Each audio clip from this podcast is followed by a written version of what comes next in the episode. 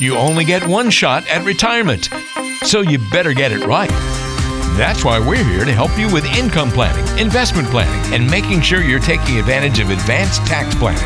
Eliminate the financial worries of tomorrow and retire with certainty today by listening to Phil Putney of AFS Wealth Management. This is the podcast for you if you need to eliminate lots of question marks that surround your current financial plan. Welcome to Phil's Tax Hacks and other retirement facts.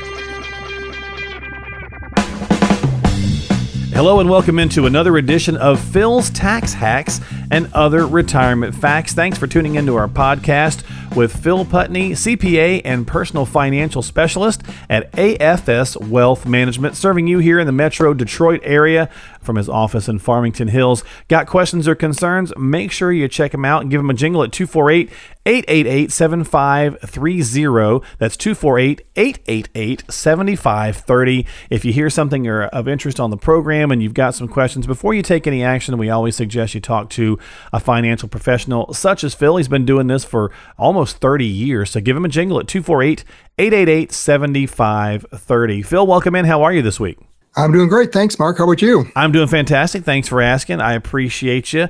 And uh, as always, it's fun to talk on these shows and, and hopefully uh, enlighten folks and give them a useful nugget or two of information. And I wanted to Absolutely. open it up. Yeah, I wanted to open it up with something real fast, kind of an inside the business thing. Is there something you guys do at your firm, like an event that you offer, that you just kind of a neat little thing that folks might be interested to learn about? Yeah, absolutely. Every year we uh, we host a shred day. Oh, um, my okay. background is CPA. Been a CPA for almost 30 years now. So, question that often comes up from clients is, well, how long do I need to keep documents? I mean, I've had some clients sure, and. Yeah. I'm at fault for this keeping documents forever. I mean, I finally had a little water leak in the basement, oh, probably five or six years ago now, and it destroyed oh, no. all the old tax records, which broke my heart, but my wife was thrilled because we finally had to get rid of them. I bet. You know, so we, we usually recommend you keep them about seven years, so to help our clients out and to get our get an introduction into the community and a service to the community. We offer a, a shred day each year, typically in May, right after the end of tax season, where clients can come in and we shred the documents, serve them up some shredded pork, and have a, oh, some nice. yard games and just a good time. So that's pretty cool. I like that shred day. That's that's pretty neat. Yeah, I was gonna say we, we kind of grow up learning that the norm is to hang on to our tax records for seven years, right? I think businesses is right. businesses ten. Is, was that the number? I can't remember. Yeah, I mean seven to ten. The businesses it depends if you got some activities that kind of carry over year to year. That's where it starts to extend that time frame gotcha. a little bit. But. Okay. All right. Well, cool. Very cool. So there you go. So tax day or shred day, excuse excuse me, if uh, when it comes to the documents, that's a pretty cool thing. And the shredded pork just makes it great. So yeah, gotta, it, it kind of ties the theme together. You got to so. tie the theme. That's right. You got to have some fun with it. Well, all right. So speaking of fun, let's get into our main topic this week. I thought we could take some popular proverbs and see if we could extract a financial lesson, something about money from these. These are all classics that we've all heard. Probably our grandparents or even our parents said these to us. And I know I'm going to throw myself under the bus because I'm definitely guilty of one of these where my grandmother got me on this.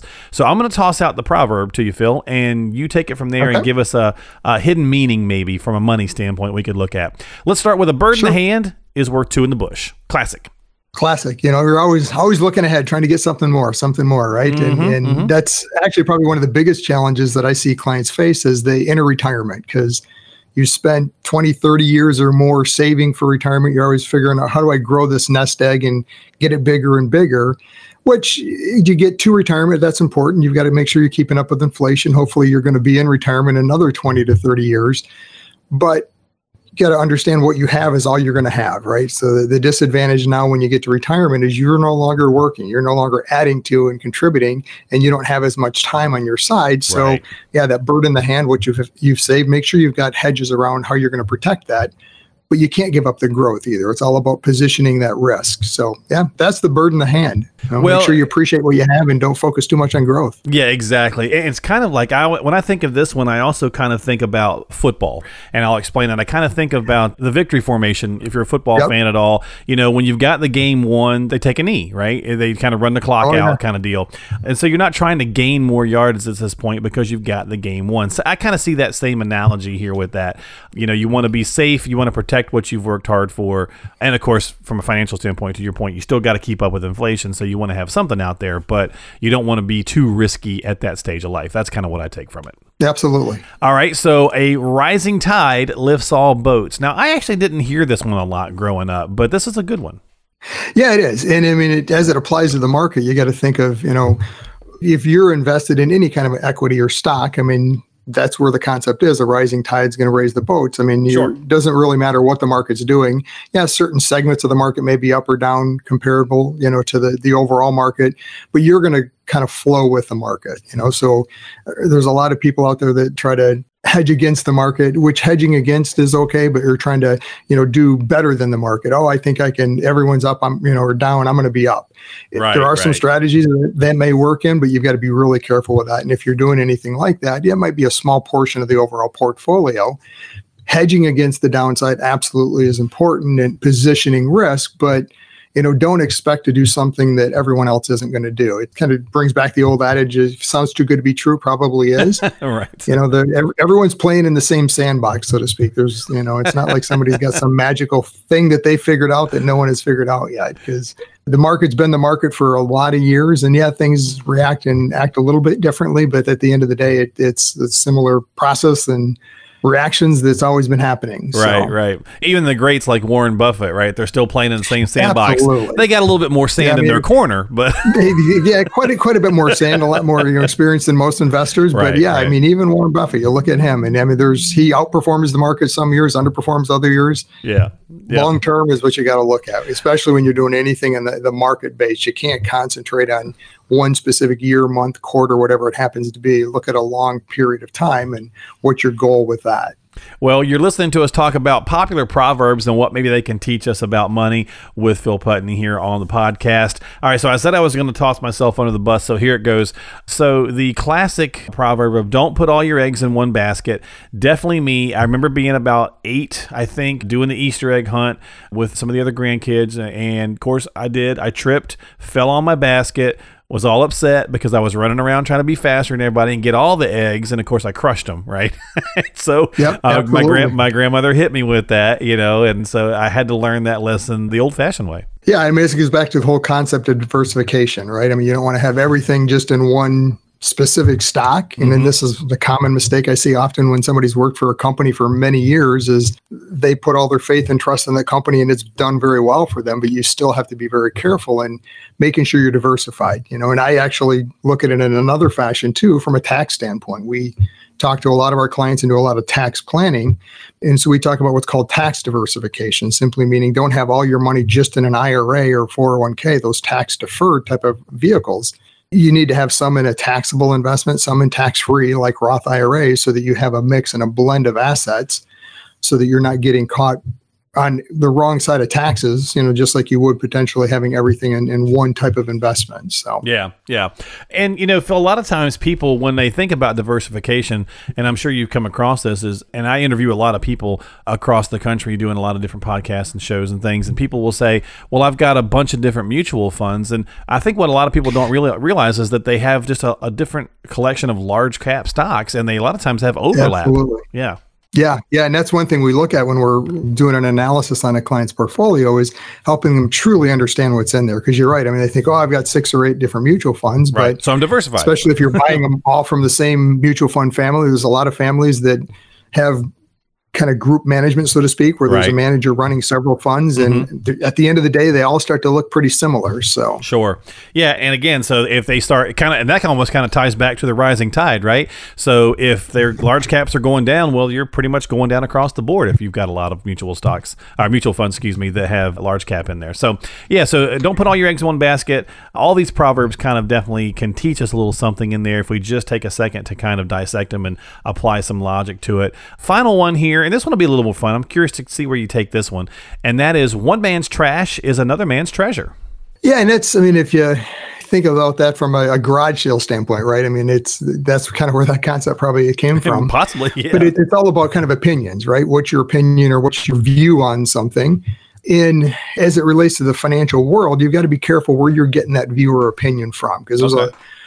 a in this day and age, it's so prevalent. There's so much information, so much news out there, so to speak, of opinions on different products that one person might think that, oh, this product is terrible. You never want to invest in it.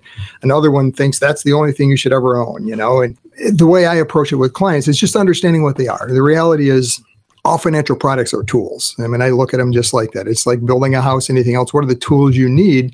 Understanding where they fit, what they're designed to do. You know, so don't take somebody's opinion of oh it's trash because it might be a treasure to you. It might fit really well and, and serve exactly the need that you have in your scenario. So just be careful when you're forming opinions on products where you're getting that information. Make sure you understand both sides of it before you form an opinion because you might think it's trash but the actual you know scenario of your finances it's going to play out really well and it could be a treasure to you and actually work really well. Yeah. No i think that's a good way of looking at that every investment vehicle you know can do different things for different people. That's what you know we say a lot of times when we're doing these types of shows that you know we talk in generalities because uh, we usually have a wide listening audience but everybody's situation is very uniquely different. So while a general concept may work well for you the specifics may not. So you always want to take a look and see if a particular investment that may be right for you could be wrong for the next person or so on and so forth Absolutely. Yep. Uh, Does it well, fit your scenario? Exactly. Does it fit your scenario? Does it fit what you're trying to accomplish? The goal that you have for that particular investment or your retirement plan overall. All right. Well, that's our main topic this week here on the podcast. And we're going to wrap it up with a quick email question that has come in to us. And it's from Bradley. And Bradley's in Livonia and he says, Phil, my wife totaled her car and we need about 30000 to get her a new one. Now, we only keep about a 1000 in the bank. So, should we get this from an IRA where we'll have to pay taxes on it? Should we use after tax money and just pay the capital gains? What's your thoughts? Well, it kind of depends on your scenario. And this almost ties back into some of those proverbs that don't put your eggs in one basket, you know. So, taking that large of a, an amount of money from an IRA probably is not a good idea because to get 30,000 from your IRA by the time you pay the federal taxes as well as your state state of Michigan here in Michigan you know you're going to lose minimum of 15 upwards of 30 to 40% of the uh, the money. So to get 30 you might end up having to take 50,000 or more just a net 30 versus if you had it in a, a, Roth IRA or even the taxable investments, probably make some more money there after tax, you know, where you might be paying capital gains. There's lower lower tax rates on that. So at the end of the day, you, you just have to understand what the pros and cons are when you're making the analysis. But having that tax diversification would help exactly in this kind of a scenario because now you have some options, right? You're not getting stuck with pulling everything out of the IRA mm-hmm. and paying just this huge tax rate. All right, well, there you go. So, Bradley, hopefully that helps you out a little bit. Give Phil a call to really talk about it more in depth. Or if you have a similar question or situation, reach out to him at 248 888 7530. That's 248 888 7530. And this has been this week's edition of Phil's Tax Hacks and Other Retirement Facts with Phil Putney, CPA and personal financial specialist at AFS Wealth Management, serving you here in the Metro Detroit area from his office in Farmington Hills. Phil, thanks for your time this week. I hope you have a fantastic one, and I'll talk to you soon. Thanks, Mark. You too. Have a great week. We'll see you next time here on the podcast. Don't forget to subscribe to us and check us out. Uh, you can do so on, uh, I guess it's actually called Apple Podcast now. It's no longer iTunes, or at least they're disbanding that, or Google Play, or iTunes, or uh, iHeart, Stitcher, so on and so forth. Whatever platform of choice you choose, make sure you subscribe to the podcast, Phil's Tax Hacks, and other retirement facts. We'll see you next time.